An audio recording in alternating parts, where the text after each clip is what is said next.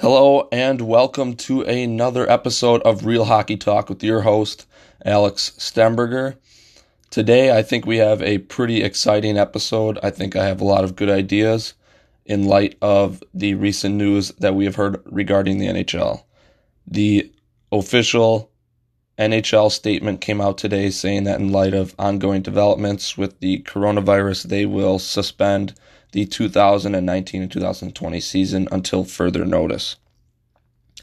Now, with the suspension of the season, I think that the NHL has a few options, and I think their uh, best solution would be to get creative uh, for a pretty different situation that they are facing right now. Um, the first option that they have is that they could wait and they could finish their regular season, um, you know, a month down the road, but then we got playoffs starting later. We have the regular season of next year starting later, um, or the off season would be shortened. I think they're they run into a lot of other uh, different circumstances that don't line up too well. It becomes very hectic trying to reschedule games in arenas that could be conflicting with you know NBA schedules as well. The second option could be a shortened season, like in 2013 when they had a lockout. That lockout was from September until January, and they played 48 regular season games and played the playoffs like normal. And I personally think this is the best option for them to take is to act as if this is a lockout and I think they could resume playing NHL playoff games on April 8th like they had planned. Now, those first games could be without fans, those first rounds. Regardless, I think it's a good idea to start the playoffs at that time. Uh, depending on how this coronavirus goes, we still have a month. Um, with a positive outlook, I think that would be a good thing to start the playoffs on April 8th. Now, when I mentioned to be creative, I think that what they could do is come up with some tiebreaker games like the MLB does with their wild card games and their wild card weekend. I think for teams in the NHL that happen to be, uh, you know, on the fringe of the playoffs, if they're tied in points, um, if there's a division that's not settled yet, we could go to a tiebreaker game or a best two out of three series. I think either of those options would be a good idea for this instance. Um, I'm just trying to take a peek at the standings. We have a few teams who have not played the same amount of games, but they might have the same amount of points.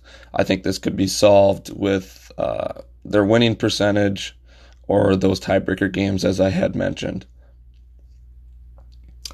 So that gives us a month. Um, I'm going to take a peek at what the bracket looks like today.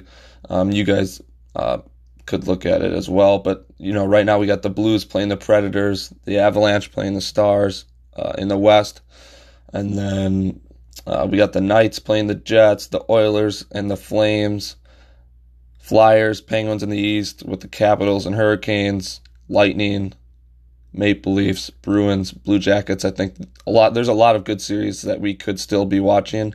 Um, I think there's a lot of uh, good potential outcomes uh, with the scenario that I had come up with.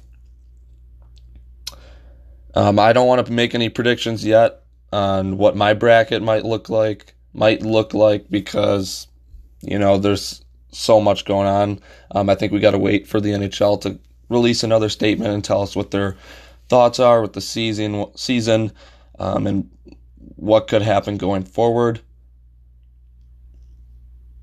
so I would uh, discuss that at a later date. The only other thing that I uh, might talk to you today about is the current lottery odds.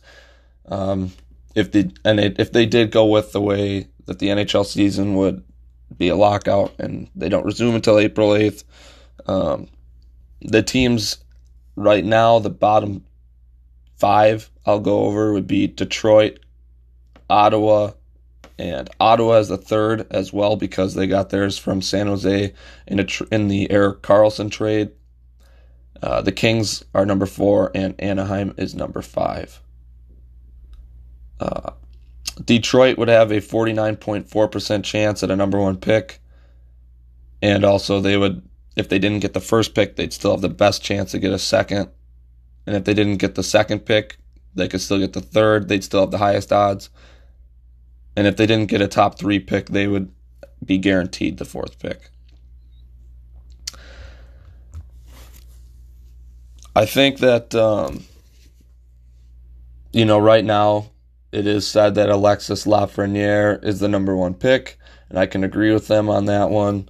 I think he's an obvious choice. He's a little bit older in his draft class, but I think that can be a good thing. Uh, he's bigger, he's stronger, and he's got more years on some of these younger kids in this draft class. And he's also able to come right into the NHL and make an impact, hopefully better than what Jack Hughes was for the Devils this year. And I wouldn't call him a flop. I don't think he is one.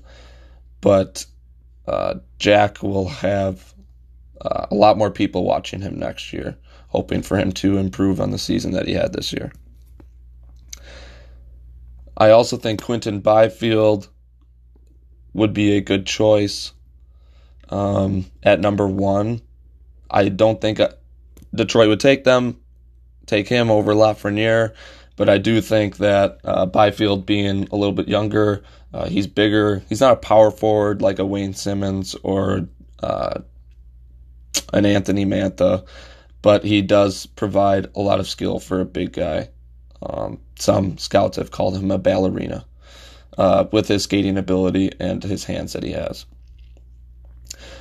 So that's all I have for you guys today. Um, I think that the best option that the NHL could come up with is to be creative. You have a very peculiar situation that they're facing, so you might as well get creative. It, this could be a one time thing, you never know. And if it works out well, then you have a good format that you could follow in years to come if, you know, something crazy were to happen. Um, so yeah, that's today's episode, and I'll come back to you guys later when I have when we got some more breaking news on the NHL season. Hopefully everything goes well, everybody stays healthy, um, and I'll catch you guys next time. Thanks.